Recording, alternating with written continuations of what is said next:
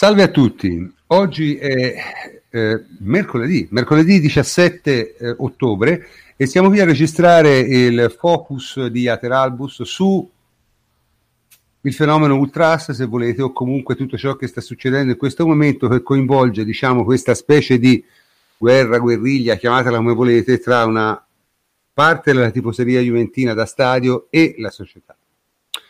Sono con me, come sempre, il plenipotenziario Antonio Corsa. Ciao Antonio.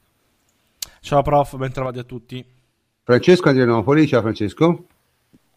Ciao prof, ben trovati a tutti. E abbiamo anche un grandissimo ospite, eh, Gabriele Capasso, esperto del ramo, diciamo. Ciao Gabriele. Ti ringrazio per la qualifica e buonasera a tutti. Allora, di che cosa parleremo stasera? Beh, la prima parte, la prima parte sarà sui fatti, cioè noi cercheremo di raccontare un po' di cose che sono successe in, in questi ultimi tempi eh, e diciamo ci fermeremo ai fatti nella prima parte. Poi ci sarà un breve intermezzo in cui avremo una chiacchierata a due tra me e Cesare Polenghi, Cepo, in cui parleremo un attimo del fenomeno ultras in posti diversi dall'Italia, specificatamente quello che succede nell'estremo oriente, il posto più lontano da noi possibile. E infine l'ultima parte sarà appunto una discussione, in quel caso diremo veramente la nostra, sui fatti che abbiamo esposto nella prima parte. Quindi cominciamo subito con i fatti. Eh, il primo fatto è la curva della Juventus è stata chiusa per una barra due giornate, nel senso una più una con la condizionale.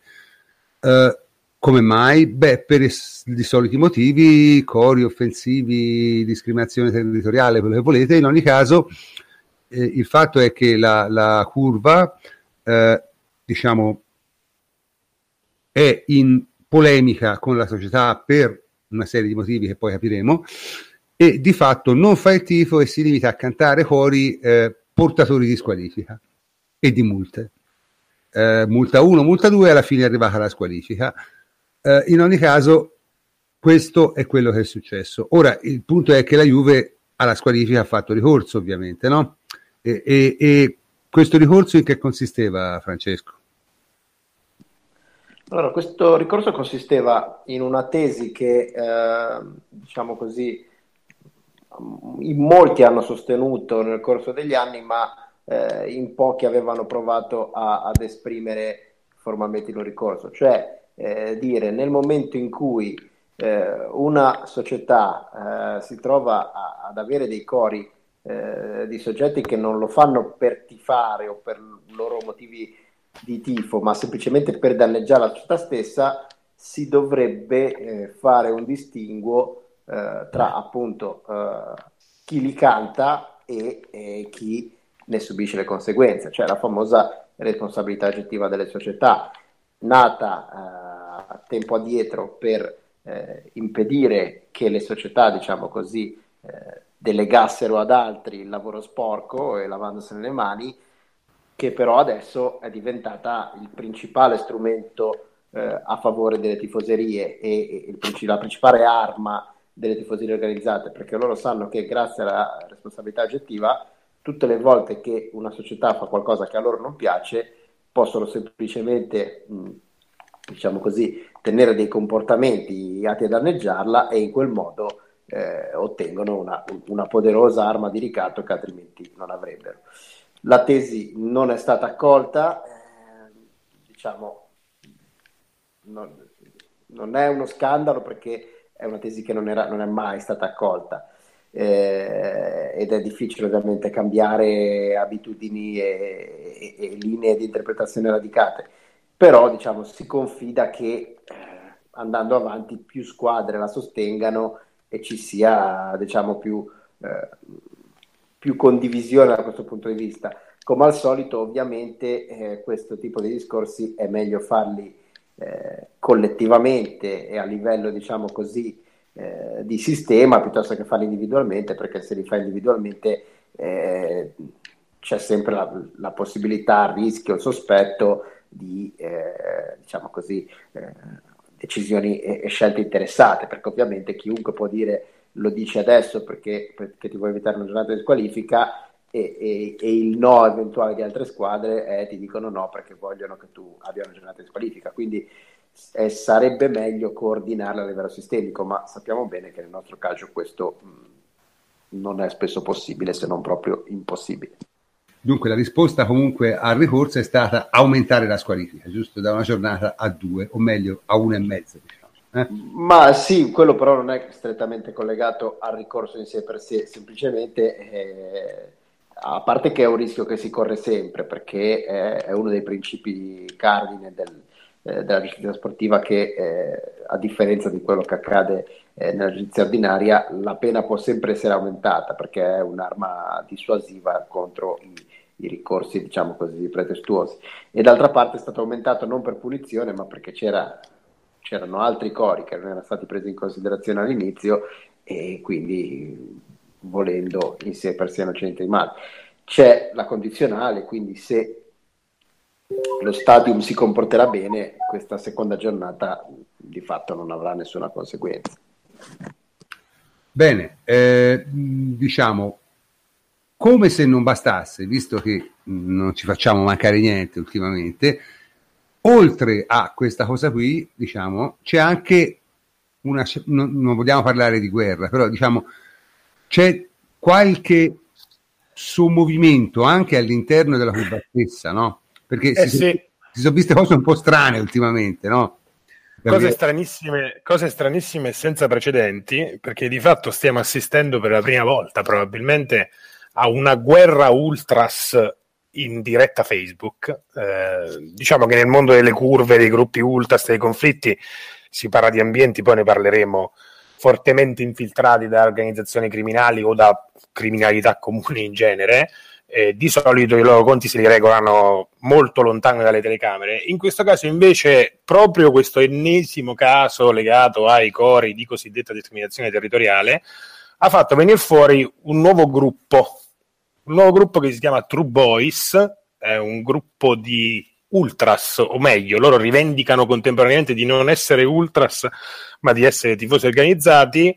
È una rete di club che parte dalla Germania, essenzialmente si tratta di nostri connazionali migranti anche di seconda, terza generazione, tutti i tifosi della Juventus hanno una sede a Casal, Nuovo di insomma, provincia di Napoli eh, e il loro, non so se posso dire se è il capo, il leader, portavoce, portavoce si può dire sicuramente, eh, che ha lanciato il guanto di sfida al gruppo che di fatto è residente nel primo anello della curva sud dello Juventus Stadium, gli ex Fighters, ora tradizione, italianissimi. Eh, non sono l'unico gruppo del, del primo anello della curva sud, ricordiamo che al secondo anello ci sono principalmente gli storici drughi, ma gli altrettanto storici fighters, ora diventati tradizione, sono al primo anello. In sostanza, per farla brevissima, i True Boys sono un gruppo di tifosi della Juventus antirazzista, ed è una curiosa novità perché insomma la curva della Juventus va chiaramente in un'altra direzione, apolitici ma sul serio, così si dichiarano, e sono pronti ad avviare, non si capisce secondo quali modalità, perché sembra abbastanza paradossale pensare che nello, nel modernissimo Allianz Stadium si ripetano scene che appartengono a, a, al passato del calcio italiano, cioè a conflitti e risse in curva per avere il primato della balconata staremo a vedere. È una cosa molto curiosa perché di fatto sostengono questi True Boys che si eh, approprieranno, meglio testimonieranno la loro presenza nel primo anello in netta contrapposizione col gruppo di tradizione che ha scatenato diciamo, questa, questo catfight fra Ultras proprio dichiarando pubblicamente in un comunicato sempre su Facebook, appunto la novità di cui parlavo prima, che questi True Boys non esistono, sono un gruppo finto, nessuno li ha mai visti io, che sono anche un frequentatore della curva sud, posso confermare, non ho mai visto nessun tipo di né striscioni, bandiere, magliette di questo gruppo di True Boys, ma pare che alla prima occasione utile si faranno vedere, quindi insomma non resta che aspettare il, la prossima partita in casa con la curva sud aperta. Eh, sarà, quindi, no, non la prossima. Quindi. Quindi non la prossima, nella prossima tra le altre cose ci saranno i bambini perché verrà ripetuta la famosa iniziativa di qualche anno fa quando la Juventus ha aperto le porte alle scuole calcio, vi ricorderete la stucchevole polemica sul fatto che i bambini juventini erano stati eh, portati all'inciviltà per via del banale sciocco coro. Chissà se, se risuccederà perché i bambini si sa sono molto spontanei. In tutto, questo, tutto, in tutto questo arriva la bomba, come la chiama Maurizio Pistocchi. Comunque, sempre, sempre per la serie non ci facciamo mancare niente. In tutto questo, lunedì prossimo ci sarà una puntata di report super annunciata, eh, super pubblicizzata, super strobazzata, eh, come tutte le bufale che si rispettino, insomma, bisogna, bisogna montare la panna perché se no è un problema. Ecco, che, su che cosa sarà questa puntata di report? Noi abbiamo visto qualche anteprima, ma insomma non è difficile capire che cosa faranno, giusto Antonio? Sì, guarda, sarò molto molto breve anche perché poi lasciamo il resto del, del minutaggio alla discussione. La premessa è semplicemente che si tratta di eh, intercettazioni, documenti, eccetera, che comunque sono tutti già eh, contene- eh, contenuti nella inchiesta che poi è sfociata in un eh, processo vero e proprio ed è già arrivato all'appello, quindi eh, ci troviamo in fase avanzata, sono tutte telefonate non nuove perché non possono esserlo per loro natura, tutte vagliate dalla procura e tutte ritenute irrilevanti. Quindi quello che si sta cercando di fare è semplicemente il, il classico. Eh, la classica shitstorm, cioè fare eh, veramente casino su cose che sono comunque già note e giudicate. Questo è.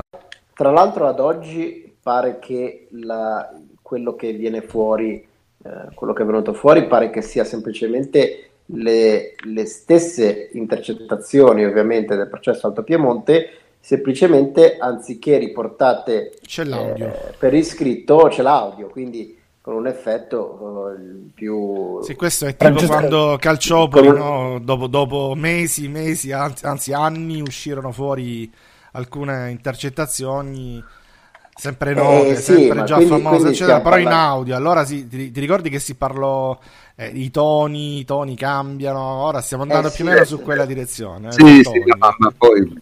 Cioè, stiamo parlando, stiamo parlando quindi assolutamente di fuffa, perché sì, sì. quello che... piange, ma vedi come piange, quanto piange, vedi quanto ma... dura... Ma anche perché c'è una cosa da considerare, è vero che in linea di massima una frase detta e una frase ascoltata hanno e possono avere una valenza differente, ma eh, questo in generale, ma in un processo penale eh, la prova è eh, l'audio, non è la trascrizione.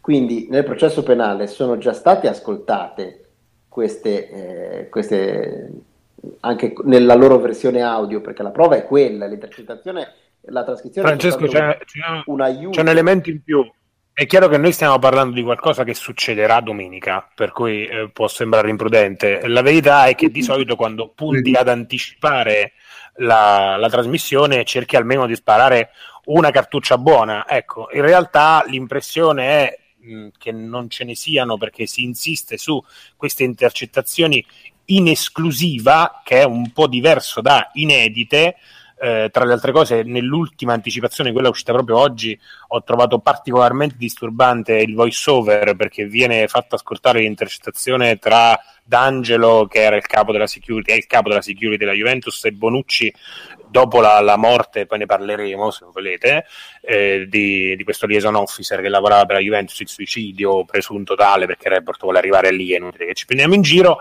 E il voice over dice Bonucci è il primo a sollevare dubbi sulla natura della scomparsa di questa persona, in realtà dall'audio non si sente assolutamente questo, cioè non, non, non adombra nessun dubbio eh no, su... Perché Bonucci, perché Bonucci, dice non ci credo, come ovviamente come frase fatta, nel senso... Eh, esatto, eh, diventa veramente paradossale, eh, allora voglio dire, se queste sono le anticipazioni... Eh, questi sono i dubbi, Bonucci ha i dubbi, eh, siamo proprio al, al, di sotto della fuffa, ecco, se... se se il piatto forte è quello che è uscito, siamo veramente al di sotto della fuga. Va anche, detto, va anche detto che oggi è uscito un trafiletto su un noto quotidiano italiano, insomma, che pudicamente si posizionava in modo tale da evitare querele, insomma, no? Non so se l'avete letto. Ma, eh sì, sì, contrordine compagni. In, eh, caso in, realtà, in realtà, secondo, me, secondo me, su questa cosa non voglio anticipare niente, non so se posso dirlo ora, ma eh, la mia opinione è che la Gazzetta in qualche modo stia facendo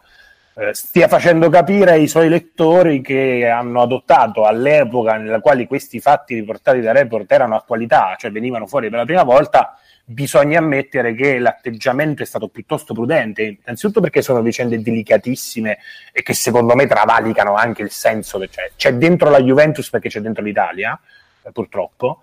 Eh, all'epoca, bisogna dirlo, la vituperata Rosia non si comportò malissimo perché sapeva probabilmente di andare a pestare un granchio, cioè non c'è uno scandalo di carattere sportivo, lo scandalo c'è ed è gravissimo, ma non c'entra proprio quasi nulla il, il tavolo sul quale si vuole, si vuole, riportare la discussione adesso, cioè il problema, la giustizia sportiva appunto c'è passata, il presidente è stato squalificato, insomma, eh, voglio dire, non è che l'abbiamo passata indenne come si vuole raccontare, eh, per quello che competeva alla Juventus sono state anche combinate le punizioni che si dovevano, secondo me, tra le altre cose giuste se posso dire una cosa. Bene, allora diciamo che i fatti li abbiamo esposti, tutti più o meno. Eh, adesso diciamo ci fermiamo un attimo e lasciamo spazio alla, all'intermezzo in cui parleremo, come vi ho detto, del fenomeno del, eh, degli ultra in paesi molto lontani da noi. Quindi ci sentiamo tra poco. Arrivederci.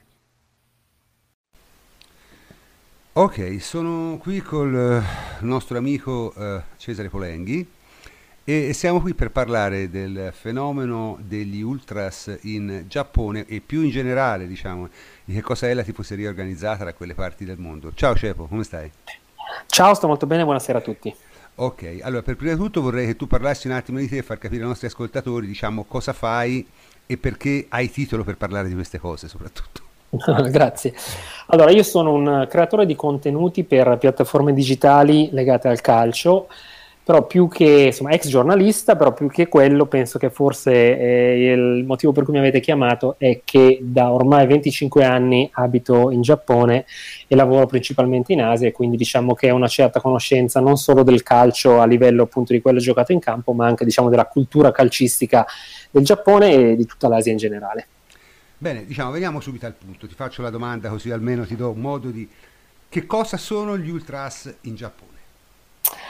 Allora, eh, innanzitutto io vorrei partire da una contraddizione, secondo me, eh, un po' semantica che avete voi in Italia. Cioè voi gli ultras li, anche li chiamate il tifo organizzato. Ma a guardare quello che succede nelle curve in, Ita- in, Italia non mi sembra che siano molto organizzati, anzi mi sembra il contrario, mi sembra che sia un discreto casino eh, nel rapporto che c'è fra gli ultras, fra i vari gruppi ultras, eh, fra loro e quelli delle altre squadre, fra loro e la società soprattutto. Invece in Giappone i tifosi organizzati sono veramente organizzati, nel senso che proprio fedeli diciamo, ai dettami della, della società giapponese tutto funziona molto bene. Una, grande differenza è che loro lavorano molto uh, a stretto contatto con il club, cioè fanno delle riunioni con il club, eh, hanno delle sovvenzioni per le coreografie, si conoscono tutti di persona. Diciamo che da un certo punto di vista non, non c'è nessun tipo di antagonismo con il club, che chiaramente ha anche un lato negativo perché eh, sono mo- raramente critici nei confronti del club, anche quando ci vorrebbe, però ha anche molti aspetti positivi. Eh, per cominciare, vabbè, allora, come detto, non ci sono praticamente mai proteste contro il club e contro i giocatori. E non ci sono cori volgari o contro le altre squadre, ma soprattutto non c'è nessun tipo di violenza, che secondo me è la cosa più importante. Ecco, mh, dunque, per cominciare, eh, in Giappone se tu eh, commetti qualche atto violento, che mh, può anche essere una scazzottata o non so, tirare la bandiera di una, l'asta di una bandiera in testa a qualcuno, tu per il resto della tua vita non metti più piede in un uh, impianto sportivo. Scusa, do- Questo... una domanda, Cevo. Sì. Ma succede qualche volta o no? È successo?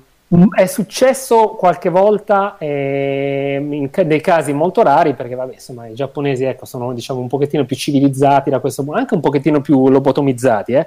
però insomma, ogni tanto insomma, c'è scappato, ci sono state punizioni esemplari e adesso posso dirti che veramente a memoria d'uomo in questo decennio proprio non mi ricordo assolutamente niente, però il mio, insomma, il mio ricordo è questo, una volta all'uscita da una partita fra Omia Ardigia e Jeff United, due hanno cominciato a litigare.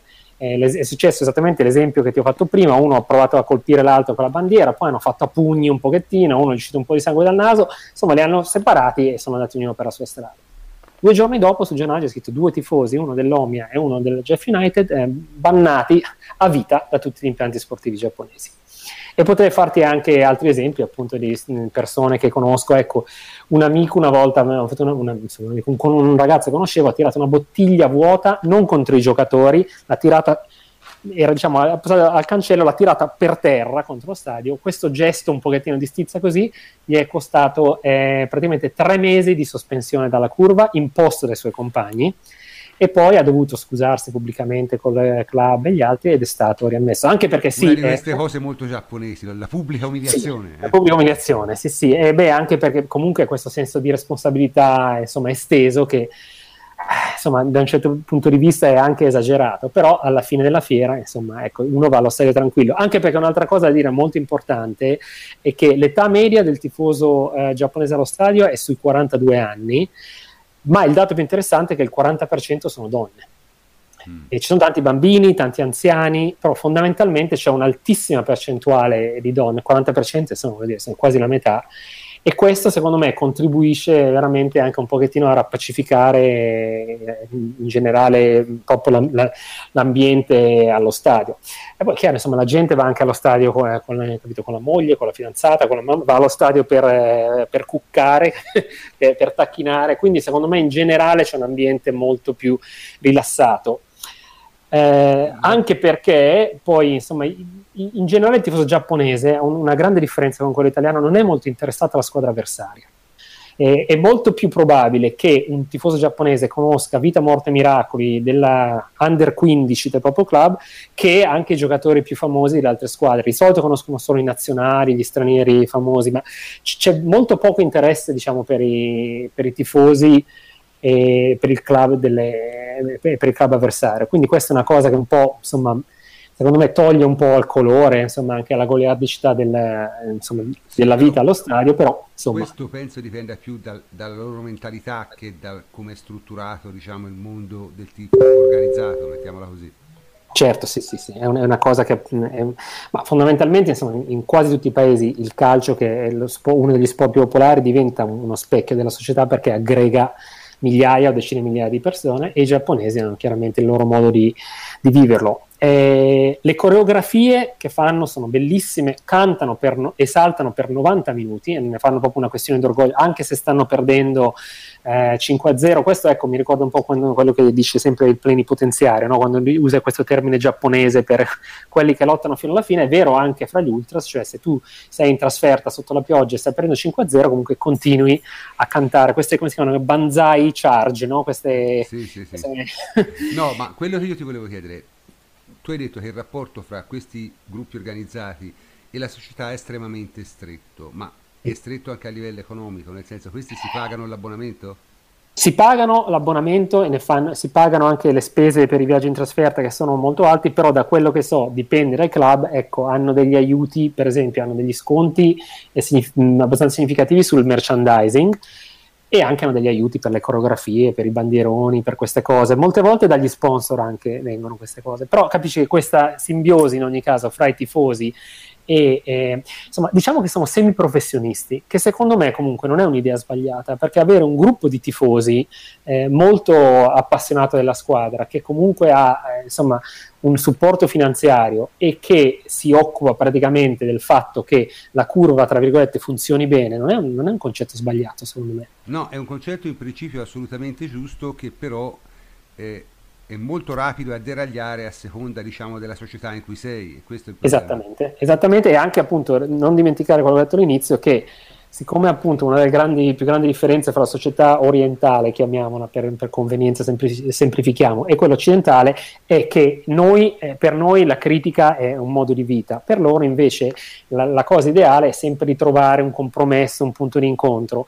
E quindi eh, se il, eh, i tifosi, insomma c'è questo, questo nucleo di tifosi organizzati, sono molto vicini al club, quello che succede è che anche quando il club fa qualcosa di sbagliato, è molto difficile per questi tifosi criticarli. Io, come, come penso tutti ricorderai, dato che ci conosciamo da, penso quasi da oltre vent'anni, io eh, ho fatto la mia ricerca antropologica sul tifo giapponese a Kyoto e eh, quest- seguendo una squadra che è stata retrocessa quattro volte e eh, alla quarta ed ultima retrocessione eh, la squadra vinse l'ultima partita in casa totalmente ininfluente e i tifosi erano invisibili perché avevano vinto quella partita e niente, tutti felici e contenti. L'anno prossimo siamo in, in Serie B, ma pazienza. Dopo quattro retrocessioni per farti un esempio un po'. Quindi sì. insomma diciamo che eh, mh, sai, la mancanza di critica, la mancanza di un pochettino, non voglio dire di passione, però di, di, intensità, diciamo così, ha anche i suoi lati negativi secondo me. Cioè che i tifosi continuano a cantare quando la squadra gioca malissimo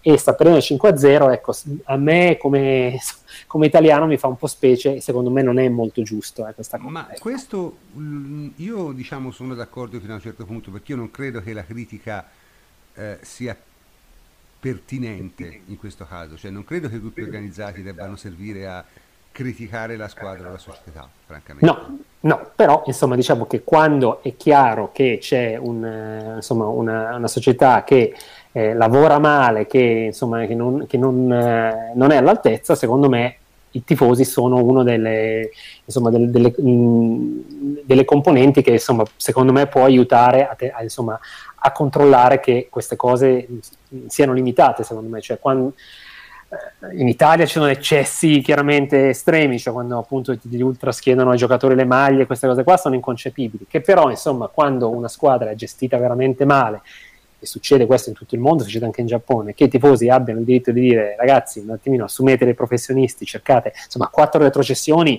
questo si parla di quattro retrocessioni tipo in 12 anni, una cosa del genere, tra l'altro l'ultima poi eh, del, se non mi sbaglio, del 2010 e da lì non c'è più stata una promozione. Ecco, per Quindi insomma, secondo me è importante, anche perché poi capisci, tra virgolette, quando uno va allo stadio, secondo me il fatto che, mh, siccome appunto il calcio per me è una metafora della vita, il fatto che ci sia comunque anche magari il giocatore che è un po' antipatico, il giocatore che è un po'... cioè fino a quando non scade nella volgarità e nella violenza, secondo me è parte appunto del divertimento di andare allo stadio. Ecco, quando hai un pippone in squadra, il fatto di appunto, di, non dico di insultarlo, però ecco, di, di prenderlo un po' in giro, secondo me insomma ci sta. Se, se tutte le squadre, eh, se tutte le tifoserie sempre hanno questa, questo diciamo, questa cosa estremamente positiva, comunque vada, a me è sempre un po' forzata come cosa e secondo me non, mi, non aiuta a crescere. Comunque, antropologicamente, la, una differenza è che il tifoso giapponese vede i giocatori della propria squadra come i propri figli. Ah. Quindi al limite, se le cose vanno male, c'è una sgridata oppure dai forza, la prossima partita vinceremo, così. però non c'è mai un insulto diretto, non c'è mai come uno, insomma, in generale, una persona normale non insulta i propri, i propri figli, diciamo. Mm e questo appunto, quest, eh, questa è una, una, grande differenza anche secondo me. Quindi a quello che mi dici però, pensiamo un attimo agli elementi che hai enucleato, cioè, allora quindi i tifosi organizzati in Giappone eh, diciamo, ricevono delle sovvenzioni dalla squadra per le coreografie e quelli ricevono anche i nostri ultras, hanno un rapporto stretto con la società e questo il più delle volte ce l'hanno anche i nostri ultras e in generale diciamo mh, tifano la squadra. Sì. Quindi le differenze secondo me più che altro sono di natura non tanto nell'organizzazione quanto sociologiche. Cioè, sì, sì, sì, assolutamente. Cioè, nel, nel senso, io penso che anche se tu volessi organizzare una cosa del genere in, un, in, in, Italia, in Europa e in particolare in un paese latino, sarebbe estremamente difficile perché succederebbe esattamente quello che sta succedendo adesso, no?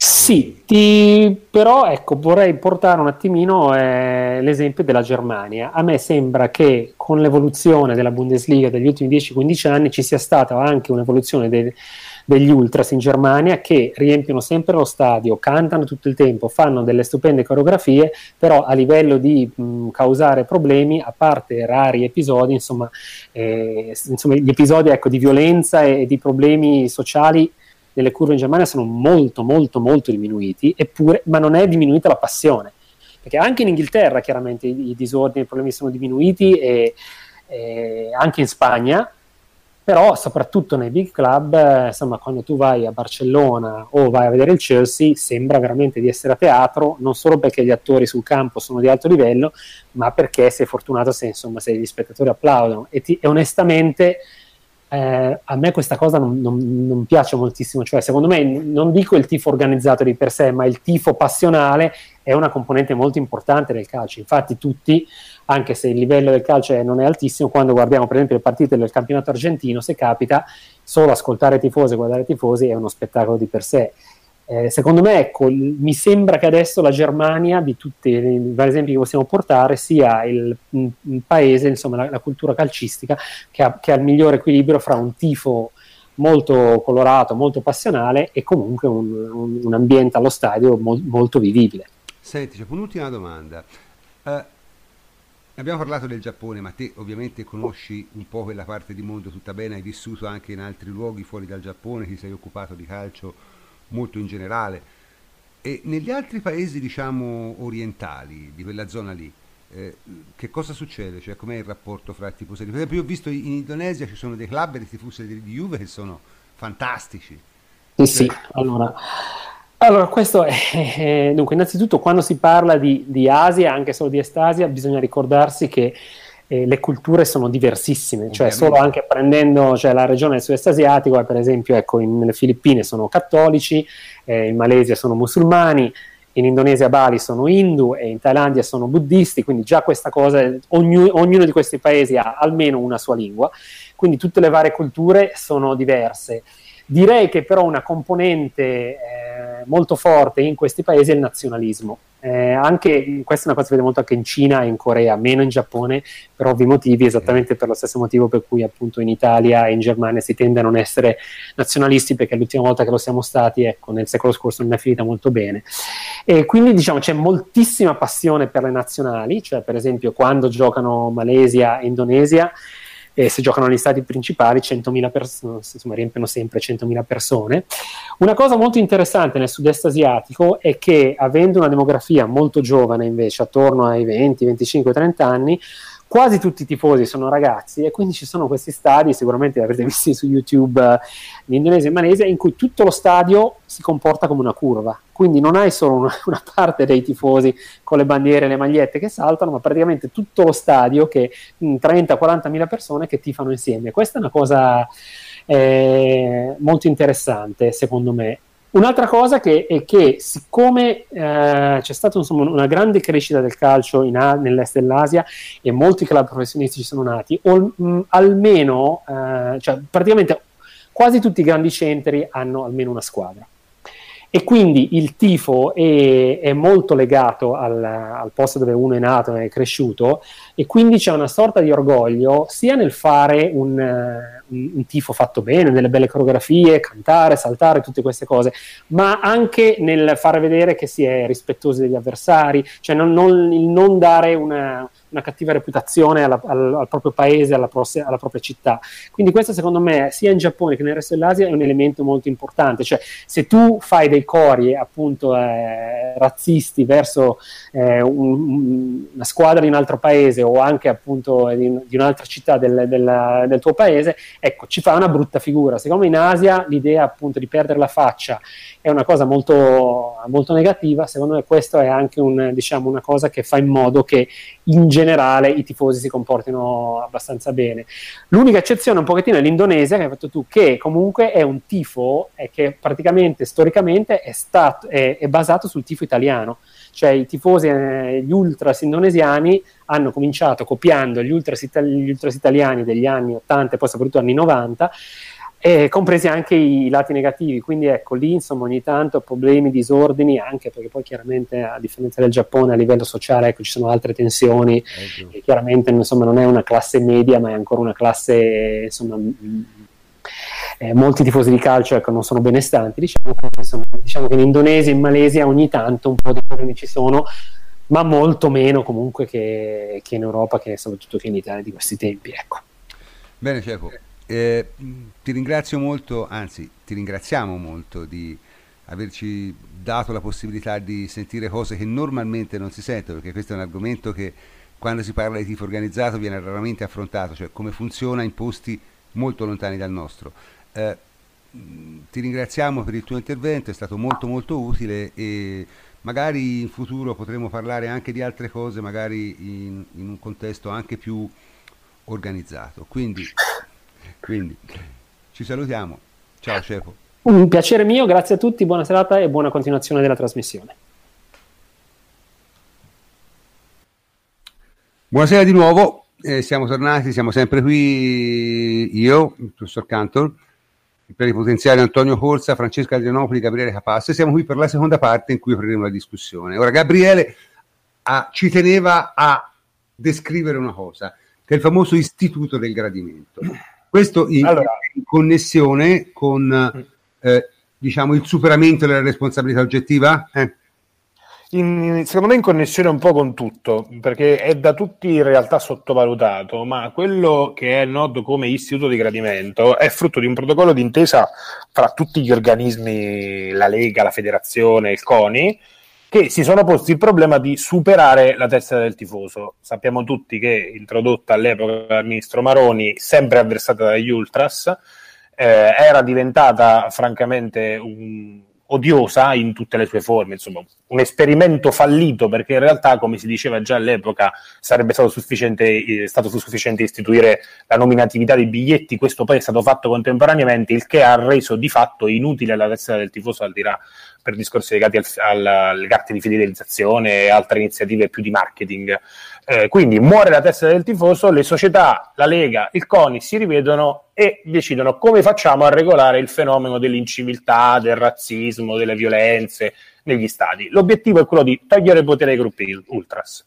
Quindi noi tutti, io sono un abbonato alla Juventus, ma chiunque compra un biglietto per entrare all'Allianz Stadium sottoscrive un codice di comportamento che già esisteva, e in più questo nuovo istituto di gradimento che di fatto mette in mano alla società Juventus, in questo caso, ma vale per tutte le società di Serie A, il potere di escludere dall'ingresso allo stadio i soggetti sgraditi. Voi direte, ma non c'era già il DASPO? Sì, il DASPO esiste tuttora, ma è un istituto diverso gli ultras che avversano ovviamente il codice di comportamento parlano di daspo societario, tecnicamente lo possiamo anche definire così, cioè la Juventus ti può identificare per un comportamento scorretto che tu hai all'interno dello stadium, ricordiamo che l'Allianz Stadium è dotato di tecnologie di identificazione con telecamere che puntano su tutti gli spalti in qualsiasi momento della partita, eh, puoi essere identificato e la Juventus può di fatto o ammonirti, proprio come capita in campo ai calciatori, oppure escluderti, cioè toglierti l'abbonamento, non farti più entrare allo stadium per il tempo che decide lei.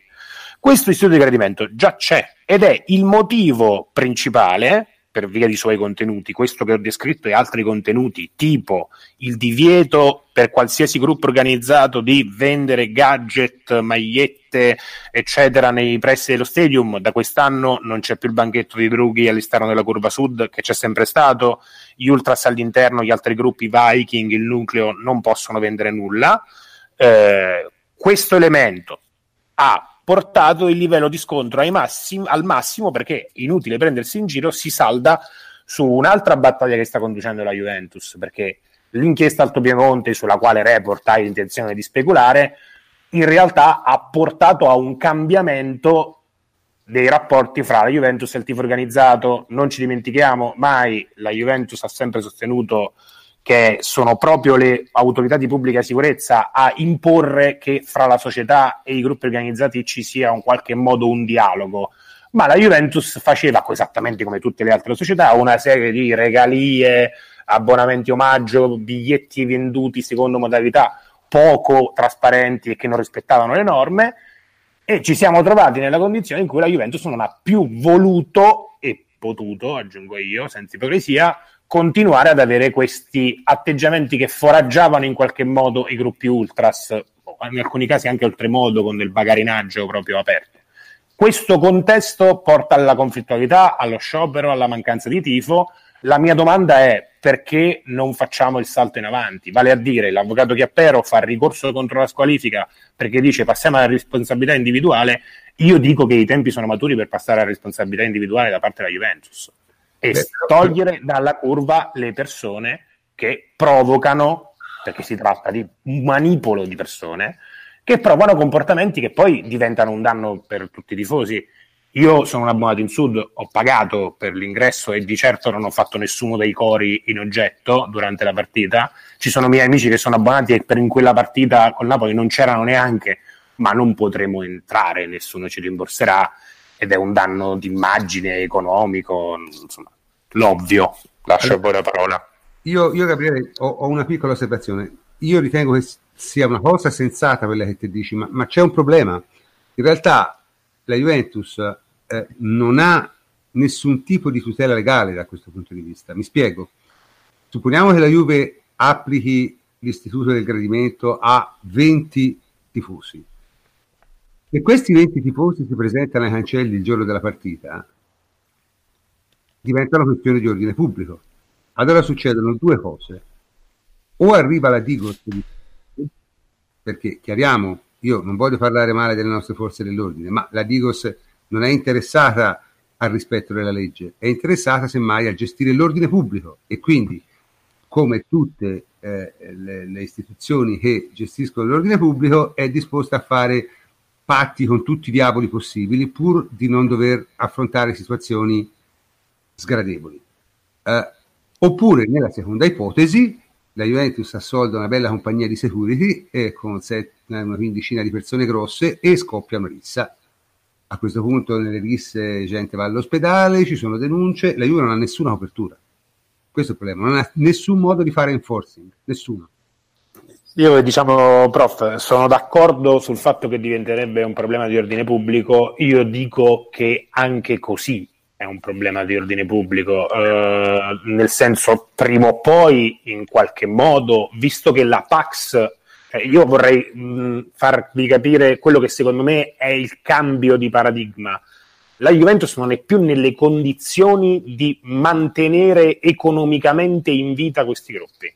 Senza questo scevro di qualsiasi considerazione morale, etica, lasciamo stare. Non lo può più fare perché non potendo più permettere quel tipo di bagarinaggio, quel tipo di gestione degli abbonamenti dei biglietti, le restrizioni sono da incubo per un tifoso ordinario e sono fatte essenzialmente per colpire i gruppi, questa pace non si riuscirà più a ristabilire. Per cui prima o poi il problema andrà affrontato. Io temo che non sia differibile. Ecco, detto sinceramente, un puro un po' di voglia che venga risolto ce l'ho proprio da tifoso perché vi dico, vi rappresento anche eh, il disagio, perché si tratta puro, di puro disagio, cioè la nostra curva è, negli ultimi due anni è diventata i fatti dicono che eh, c'è una data precisa, nel momento in cui la curva sud spe- si spegne dal punto di vista del dodicesimo uomo in campo, quella retorica trita e ritrita che sentiamo da anni, e cioè nel momento in cui la Juventus eh, prende la decisione, in quel caso spalleggiata da Digos, di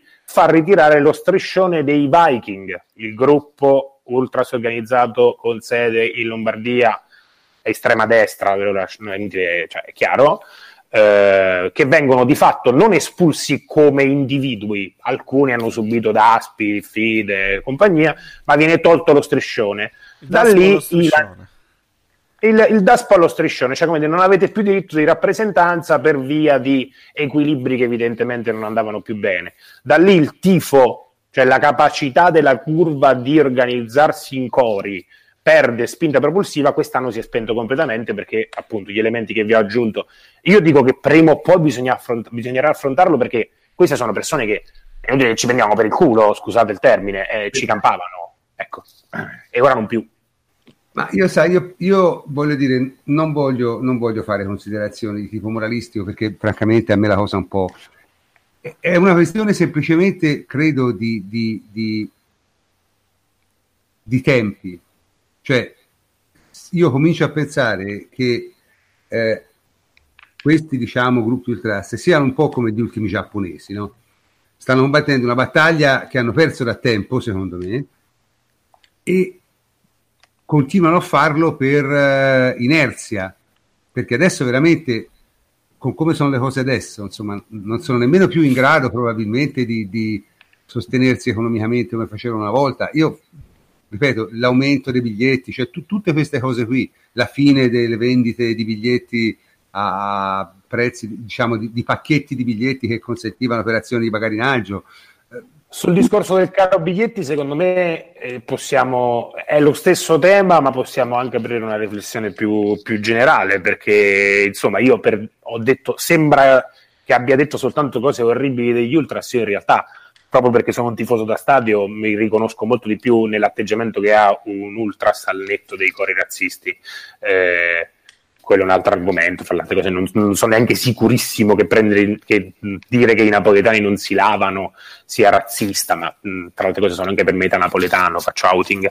Eh, sì, per, è una cosa cui... che a me, diciamo, razzista o non razzista, francamente, ha rotto anche con Sì, fa abbastanza, fa abbastanza pena, in realtà tra le altre cose faccio notare che questo coro che è molto gettonato sui napoletani che non si lavano è mutuato dalla presa in giro degli ultras della Fiorentina ai tifosi del Napoli in occasione della partita persa in albergo.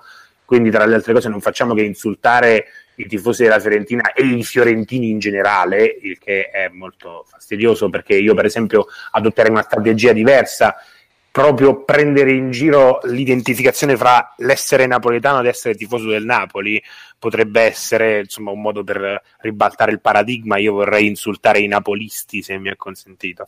Ma eh, comunque dicevo, dicevo scusate, sul, sul, prezzo dei biglietti, eh, lì comunque la Juventus avrebbe anche potuto fare una scelta diversa perché gli introiti da stadio sono importanti, ma si possono anche fare delle scelte diverse e tutelare i settori popolari eh, questo si può fare, non si può fare. Io, per esempio, l'avrei preferito perché è sensato che qualcuno possa anche assistere allo spettacolo senza dover sbrossare una quota partita di 34 euro, che è una roba da, da Premier League.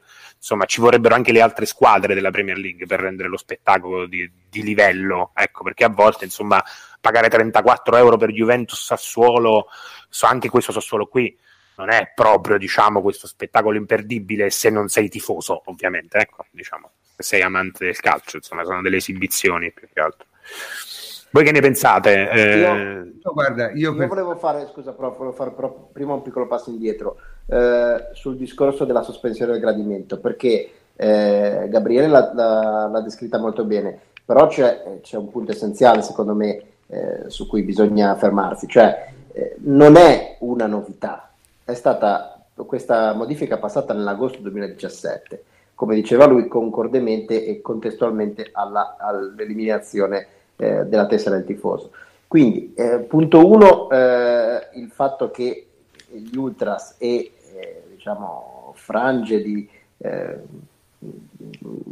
ascoltatori, eh, giornalisti e quant'altro più o meno vicini agli ultras, che l'indignazione arrivi adesso è, è, è è già curiosa perché dimostra il fatto che non, eh, non sanno neanche l'argomento che più gli tocca da vicino perché è un anno e mezzo che è stata approvata questa misura, quindi se c'era da fare delle proposte. Delle Francesco, Francesco, però fino a maggio le sciarpe dei gruppi e le felpe dei, dei, gruppi venivano venduti dentro lo Juventus Stadium di fatto, insomma, in maniera... No, no, perché, eh... entra, perché entra, in funzione, entra in funzione adesso. Esatto esatto, stata, esatto. ma era stata approvata nell'agosto 17, quindi Chiaro. proprio per questo si è dato un anno e mezzo di periodo, diciamo così, di adeguamento, quindi c'era tutto il tempo, eh, chi, chi, dice eh, si poteva fare diversamente, si potevano proporre modifiche, hai avuto un anno e mezzo per proporre modifiche se, se veramente l'intento fosse stato quello.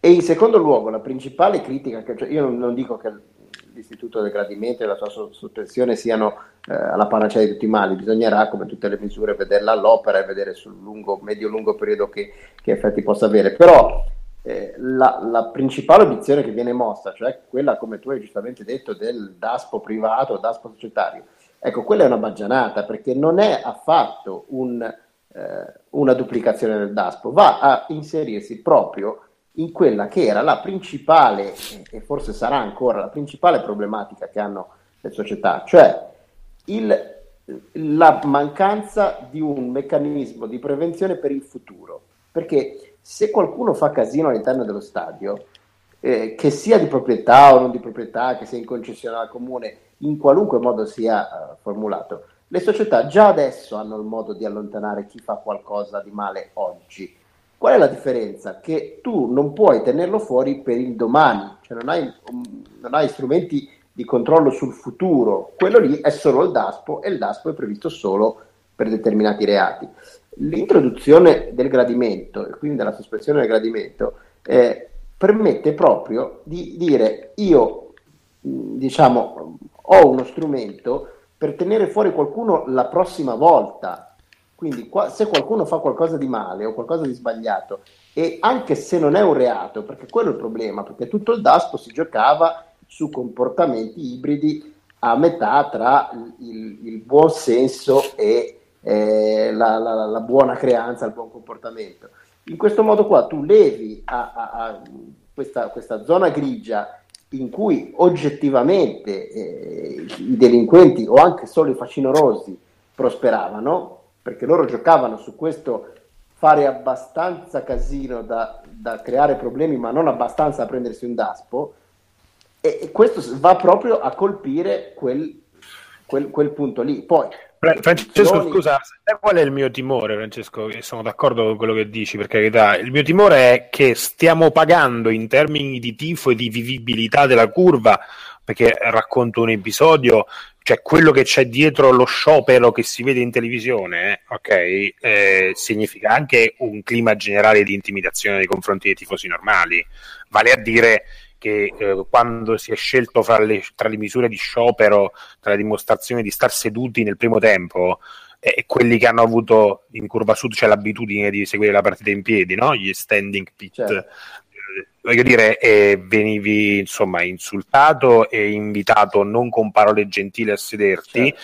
Dove voglio arrivare è che noi adesso stiamo, come tifosi ordinari, come clima allo stadio, stiamo già pagando le conseguenze di un codice che però nei fatti al momento non viene applicato, anzi si consente ancora a queste persone di tenere sotto ricatto la società, di far squalificare la curva con dei cori che sono solo una provocazione, perché tra le altre sì, cose, sì, sì, ma... eh, voglio dire, vi, vi, racconto un'altra cosa che, che, non si è percepita probabilmente, c'è il, il, professor, il professor, Cantor, sicuramente la conosce, eh, l'odiosissimo coro contro la Fiorentina e i fiorentini con riferimenti antisemiti, lasciamo stare, tradizionale della nostra curva, è stato abbandonato dalla curva sud in corrispondenza della concessione da parte della società del tamburo che può certo. eh, ritmicamente aiutare la curva nei cori. Quindi questo tipo di dialettica c'è, quindi se tutta la curva organizzata decide di cantare Vesuvio lavali col fuoco, lo fa appositamente per provocare la squalifica e di fatto ora siamo noi tifosi normali siamo beffati e dobbiamo assistere a quella grottesca guerra di cui stavamo parlando prima tra questi nuovi tifosi napoletano-juventini che verranno a far giustizia. Io non voglio che venga fatta giustizia voglio che la Juventus mi garantisca di poter sì, vedere sì, la partita. Posso dire e aggiungo ultimissima cosa io lo temo da una parte cioè ne chiedo la, la, l'applicazione dell'istituto di gradimento ma dall'altra parte lo temo perché per come io vedo e immagino lo stadio, la totale applicazione dell'istituto di gradimento, cioè devi rispettare il tuo posto, stare seduto, eh, qualsiasi tipo di comportamento che sia poco o meno, poco più di quello di un'educanda ti può far provocare un'ammonizione e poi l'espulsione. Io neanche, io non, non, la voglio la curva teatro, però mi domando se non è il caso di cominciare a inventarsi altri modi per avere un tifo organizzato invece delle organizzazioni criminali di pseudotifosi, perché siamo guarda, sotto ma... Che, che, sia, che sia un timore che possa diventare una cosa del genere ci sta. Non è, non è quello però lo scopo e non è stato creato e studiato, ripeto, con vasta condivisione e con molta, eh, diciamo così, attenzione e, e, e, premura, perché questo è il problema. Spesso e volentieri il problema con questo tipo di, di, di provvedimenti è che vengono presi eh, all'improvviso sulla scorta di, eh, del, del, dell'impulso del momento e, e, e, poi creano problemi come la testa del tifoso. Questo invece è stato studiato e ragionato con molta calma. Ma il punto qual è? È vero che c'è tutta una lista di, di comportamenti, tra cui anche lo stare in piedi, mettersi sulla balaustra, che in teoria vengono considerati come eh, possibili e, eh, e passibili di punizione ma la differenza qual è e il motivo qual è? È che sono stati dati, si cerca proprio, anche collegandosi al discorso della responsabilità oggettiva, di dare alla società uno strumento che non avevano, che funzioni per il futuro e che sia anche più, più non so come dire, più chirurgico, più dettagliato, perché al momento le società eh, che, cosa, che poteri hanno nei confronti dei tifosi? Dei singoli tifosi nessuno, avevano qualche potere nei confronti dei gruppi di tifosi che appunto gli potevano eh, togliere a crediti in massa o, o, o, togliere lo striscione, togliere il diritto a questo, il diritto a quello, però erano sempre provvedimenti generali e generici e quindi inadatti. Questo ti permette, questo ti potrebbe permettere, poi ripeto, vedremo come verrà implementato, di prendere provvedimenti chirurgici nei confronti di soggetti singoli e quindi evitare proprio quello che tu dicevi, cioè il, il punire una intera curva, un intero settore, un intero gruppo e non i responsabili. Ecco France- Francesco, il discorso qual è? È che mi fa un po' ridere, avendo noi eh, sottoscritto questo, questo, codice di gradimento, che l'avvocato Chiappero nel suo ricorso appassionatissimo dica giustamente non si può utilizzare la responsabilità oggettiva, ci sono persone, io mi sono sentito anche quasi citato dall'avvocato, però la mia risposta sarebbe stato scusi dottor avvocato illustrissimo, potremmo applicare il codice di gradimento, andare alla Corte di, di Giustizia a fare ricorso dicendo questi 100 individui che hanno lanciato questi cori li abbiamo individuati e non entrano più per quest'anno allo Juventus Stadium. Io credo che il ricorso sarebbe stato accolto in cavalleria, ecco, invece eh, di essere addirittura la pena raddoppiata. È un altro. Cioè, tutto questo è tutto molto bello, ma in pratica di che strumenti reali dispone la Juve per fare il forcing di una situazione del genere? Perché questo è il discorso. Ma in realtà anche... Agli stadi, agli stadi entra tutto, eh. E però anche questa è una sostanziale differenza, perché eh, al momento, appunto, tu puoi punire qualcuno che è allo stadio, ma se tu utilizzi questo strumento come è stato pensato, eh, tu, lui non ci può proprio arrivare allo stadio perché gli viene impedito eh, proprio l'accesso fisico, perché comunque è, è questo il concetto. E, e, così... e, ci sta a impedire l'accesso fisico? E certo, così come il Daspato non riesce a entrare allo stadio, così questo provvedimento gli impedisce di andare allo stadio. Eh, diciamo che, scusi, eh, scusami prof, per chi è poco pratico, io vi posso assicurare che i controlli della nominatività degli abbonamenti sono diventati eh, severissimi, vale a dire che una volta non era infrequente fare questo giochetto, tra virgolette, di l'abbonato non viene, non ha la possibilità di passarmi la partita o per qualsiasi ragione, al prefiltraggio passo con la mia tessera del tifoso, al tornello passo la tessera del tifoso di chi avre- avre- sarebbe dovuto realmente entrare questa cosa allo Juventus Stadium non è più possibile perché eh, all'ingresso, al primo filtraggio, viene letto il codice a barra della testa del tifoso e confrontato con un documento di identità. Fra le altre cose, è una cosa quasi kafkiana perché la testa del tifoso, per chi non lo sa, ha la fotografia, per cui ti senti già pienamente identificato, ma viene chiesta anche il documento di identità valido e se la foto è in quel periodo avevi i capelli lunghi, eh, c'è un dirigente della polizia con tanto di distintivo appeso al collo dietro lo steward che eh, ti fa domande per capire se tu sei tu. Ecco, quindi voglio dire, questo è il contesto. È chiaro che i facinero- facinerosi potrebbero organizzarsi per creare incidenti di ordine pubblico. Mi viene anche da dire a un certo punto affrontiamo questo problema di ordine pubblico. Io mi ricordo Beh, delle Alpi, ehm... Juventus-Liverpool, di lo, lo 0-0 che ci vide eliminati negli anni di capello eh, non ne parlo nessuno, ma di fuori dello stadio ci furono dei violenti scontri fra gli ultras e la polizia perché i nostri ultras cercavano di raggiungere eh, i tifosi inglesi eh, ed era quasi normale che accadesse questo. Io mi ricordo, mh, ero molto più giovane di così e mi ricordo che ma, la prendevo come anormale, sono allo stadio può succedere.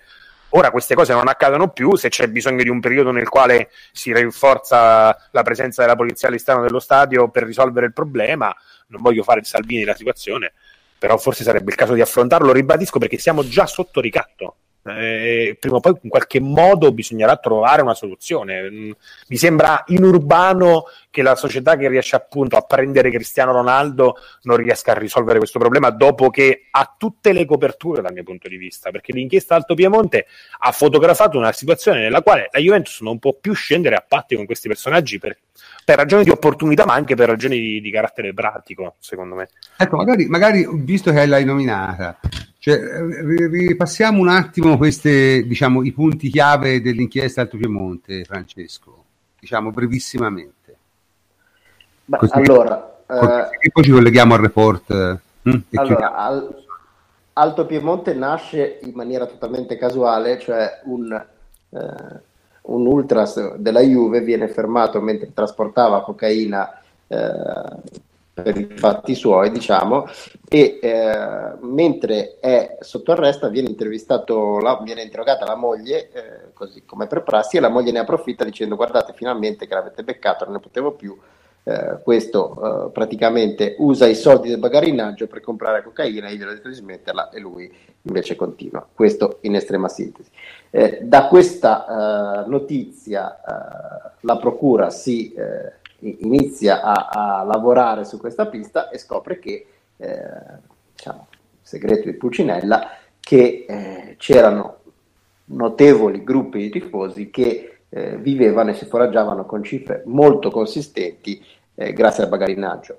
E da questo piano piano, eh, come il famoso comitolo preso dal filo, inizia a, a, a sbobinare tutta la matassa e scopre la storia dell'evoluzione eh, dei gruppi ultras della Juve, della involuzione di alcuni gruppi della Juve che per motivi eh, svariati, di cui sarebbe troppo lungo parlare, finiscono per diventare prima eh, tolleranti verso certi gruppi eh, mafiosi, indranghetisti, poi aderenti e poi per finirne per esserne eh, in alcuni casi addirittura inglobati e quindi da lì nasce eh, l'inchiesta che si chiude al momento, per quella che sono le pronunce, con il riconoscimento della presenza di, eh, di, di soggetti di, di palese diciamo, matrice e intensità eh, mafiosa, andranghetista in particolare, eh, che prendono controllo del, della, de, di alcuni settori de, della curva della Juve e lo utilizzano per eh, sostanzialmente riciclare denaro e fare, eh, e fare affari. Eh, questo è il succo del discorso. Poi da questa è nata la costola del processo sportivo che ha detto eh, semplicemente, ha, ha, preso atto di una norma del codice di giustizia sportiva che dice non si può, le società non possono eh, ave, fornire eh, biglietti eh, privilegiati a gruppi di persone che siano superiori a 4. E questo è diciamo in estrema, estrema, estrema sintesi la situazione attuale. Francesco, posso aggiungere che poi nella tua ricostruzione eh, si, si, è perso solo un passaggio. Alla fine il processo è per infiltrazioni andranghentiste in Piemonte, vale a dire che la Juventus, o meglio, il giro d'affari legato alle, al, ai gruppi ultras che erano controllati, in qualche modo infiltrati dalle cosche andranghetiste, è stato vagliato esattamente come il traffico di droga, altri tipi di attività criminali condotte da questi personaggi. Eh, la Juventus non è mai stata coinvolta in alcun modo, molto semplicemente perché stava dialogando con i gruppi organizzati, non con l'andrangheta, e questo è il senso. Poi no, incidentalmente. Esatto, ho precisato come è nata l'inchiesta eh. proprio per far capire che non è un'inchiesta sul calcio, è esatto. un'inchiesta sullo spaccio di cocaina che diventa inchiesta sull'andrangheta perché si scopre che chi spacciava questa cocaina era uh, aderente all'andrangheta sorpresa, che, eh? che, div- esatto, che diventa e, e, qui c'è la sorpresa in un certo senso degli inquirenti che tra, i vari, eh, diciamo, tra le varie attività de- dell'andrangheta in Piemonte c'era anche quella di gestire i soldi che derivavano dalla gestione delle curve o da parte della gestione delle curve quindi è, è, è, questa la cosa. Poi Francesco dico, non, non ci ascolta, dico, tanto non ci ascolta nessuno, no? quindi possiamo anche dire, per esempio, che... questo è il punto. Dico, non, non ascoltandoci nessuno possiamo dire che nel processo sportivo la Juventus sta- e, e, Andrea Agnelli e altri dirigenti sono stati puniti essenzialmente per aver violato la norma sulla nominatività dei biglietti e degli abbonamenti, in questo caso perché li cedevano in gruppo a questi tifosi, a questi capi ultras, senza chiedere preliminarmente l'identificazione che sarebbe dovuta. In realtà c'era no, anche un'altra. Anche, anche, anche, perché la vendevano in gruppo, punto. Perché non si punto, possono vendere punto. 200 biglietti, anche se fossero tutti identificati, non puoi vendere. Ma c'era, scusami Francesco, c'era anche un'altra partita di giro che erano quelli, i cosiddetti ingressi omaggio, vale a dire, se poi vogliamo nascondere la testa sotto la sabbia, quello che accadeva tutte le domeniche quando i rapporti erano buoni era che in assenza di biglietti con lo Juventus Stadium all'epoca totalmente sold out da settimane e settimane, se ti rivolgevi tramite canali a questi gruppi potevi... Gli amici degli amici entravi, attenzione, attenzione io, lo, a me è successo proprio personalmente, io ho comprato un biglietto per un, per un mio amico, Juventus Palermo, qualche anno fa, e mi hanno, l'ho pagato il doppio del prezzo di, che era previsto per quella partita e sono andato a ritirarlo come omaggio al desk B dello Juventus Stadium, vale a dire che gli Ultras erano in grado di alzare il telefono, chiedere di farsi mettere dei biglietti omaggio dalla società e poi prendere parliamo di un, diciamo, un profitto netto di 70 euro a biglietto, moltiplicano per un centinaio, appunto abbiamo già visto, sono soldini. Poi il report andrà a rimestare proprio su queste cifre impressionanti come se fossero un vantaggio poi per la Juventus. In realtà la Juventus dal mio punto di vista dal pagarineggio ci rimette solo. Eh, e quindi voglio dire, si parlerà domenica prossima tantissimo di questa cosa, di questo arricchimento ribadisco, come se la Juve ne avesse interesse. Erano equilibri che appunto sono stati rotti. Dovremmo cercare, secondo me, Antonio forse potrebbe dirci che ne pensa lui, farlo questo salto di qualità. Ecco, visto che siamo arrivati sin qui, un po' involontariamente, eh? perché senza l'inchiesta Alto Piemonte non sarebbe cambiato assolutamente nulla eh? dal punto di vista del bagagliaggio. Probabile, probabile. Ma tutto è, tutto è un'occasione per migliorarsi, quindi sicuramente questo lo, lo, sarà. Ma io faccio un passo indietro ancora, sempre sul report. Eh, quello che ho notato io è l'assenza del giornalismo, eh, perché ci si sta eh, veramente, ci si andrà sicuramente a eh, soffermare su delle telefonate che sono francamente inutili, l'abbiamo detto, inutili sotto tutti i profili. Quando invece l'unica cosa che io mi sarei aspettato era un servizio pubblico che poi così rischia di perdere credibilità purtroppo, e dico purtroppo perché quando milioni di Juventini non ritengono più eh, credibile una trasmissione, eh, questo è un danno per tutti perché quando poi fanno il servizio invece intelligente oppure fatto bene eh, subito dopo rischia di essere bruciato per un pregiudizio ehm, riguardante appunto una questione che è quella calcistica. Ma dicevo quello che non ho trovato è eh, un po' una risposta a quelli che sono gli interrogativi del professor Cantor cioè quando dice lui ehm, ma guardate che la Juventus in realtà cosa doveva fare? La Juventus era in in una situazione in mezzo, era presa in mezzo, eh, c'era da una parte la Digos che... Ehm, questo non lo dico io, non lo dici tu, non lo dice nessuno, ma lo dice la Juventus davanti alla commissione antimafia. L'hanno detto eh, il presidente Andragnelli, l'ha detto l'avvocato Chiappero. Quindi la Juventus ufficialmente ha detto: guardate che questa transizione, questo sistema dei biglietti, addirittura pare che alcuni biglietti li andassero a ritirare direttamente eh, in questura, quindi questo succedeva a Torino, cioè c'era una situazione in cui la Digos era pa- al fianco della Juventus, eh, insieme si cercava di ehm, tenere eh, buoni diciamo, gli ultras, soprattutto dopo la, ehm, l'unione delle due curve, no? che prima erano separate, eh, nord e sud, ora si sono unite eh, e quindi eh, quello che mi chiedo io è com'è possibile che non si sia fatto nessuna trasmissione, questa forse sarebbe stata intelligente, oppure nessuna riflessione su quello che secondo me è il punto veramente di tutta la vicenda, cioè che ci fosse la Digos di mezzo a eh, manovrare queste cose qui. E questo può essere visto anche come un tentativo di eh, è un tentativo di chiudere gli occhi su tutto quello che avete detto voi, perché per raggiungere sì degli obiettivi che sono probabilmente più importanti a livello di gestione di ordine pubblico, eccetera, poi però si addirittura concordava con la società di chiudere un occhio se davanti a questo comportamento che ehm, è stato eh, denunciato, cioè denunciato, è stato raccontato, scusate, dalla, dalla Juventus, poi la risposta sportiva è un'inchiesta in cui vai a penalizzare però eh, la società sportiva eh, tralasciando tutto quello che si è detto finora.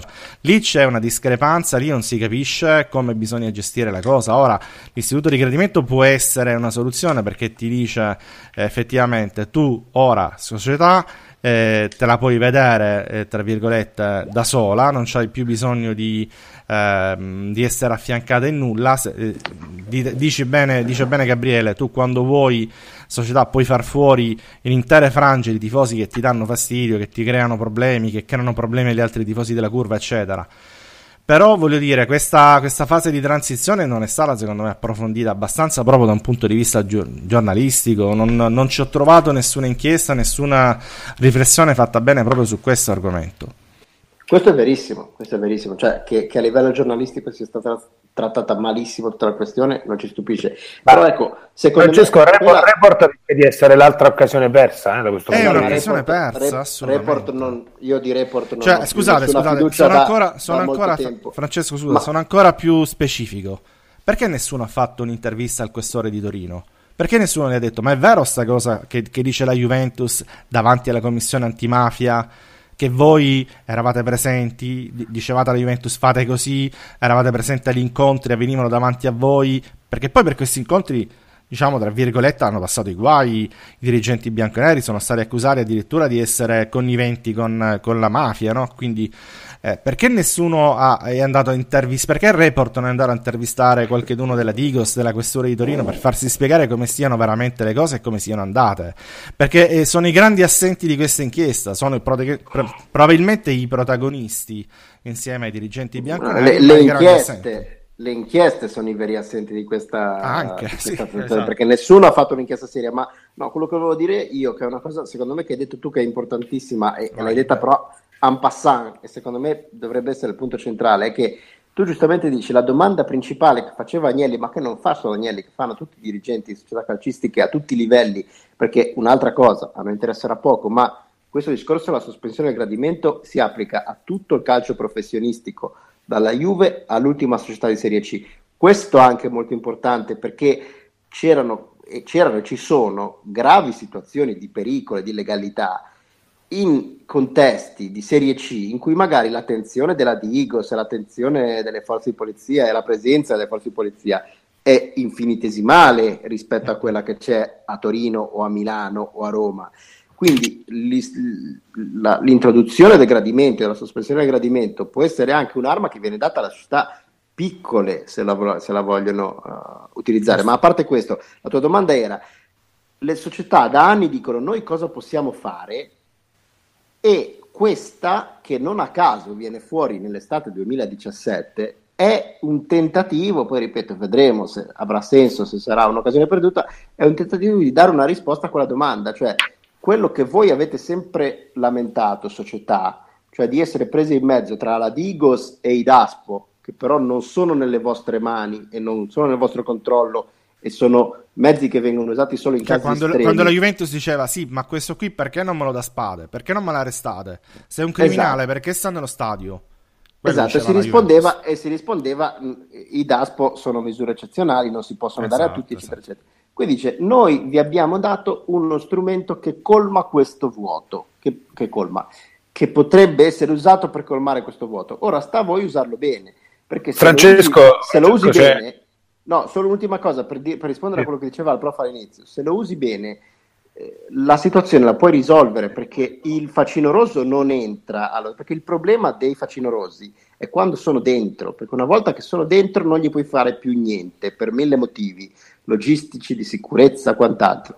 Mentre se lui è fuori, la situazione è molto più gestibile perché fuori dallo stadio, da qualunque stadio, ci sono centinaia, se non migliaia di eh, forze dell'ordine, di appartenenti alle forze dell'ordine. Quindi se tu fai casino dentro sei quasi intoccabile, se tu fai casino fuori sei molto più gestibile. L'idea è proprio questa, tenerli su questo, fuori scusami Francesco.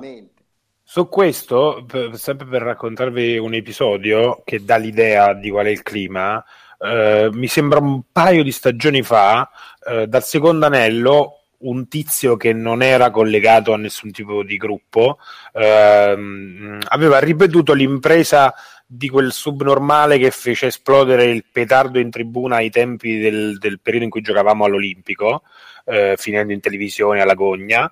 Eh, un, un, eh, sì, sì, durante il derby, un idiota in una partita, mi sembra che fosse Juve-Atalanta, fece cadere un petardo dal, dal secondo anello eh, che rischiò di ferire delle persone. Un, un, gesto che non era neanche di violenza, era proprio di, stu- di pura stupidità.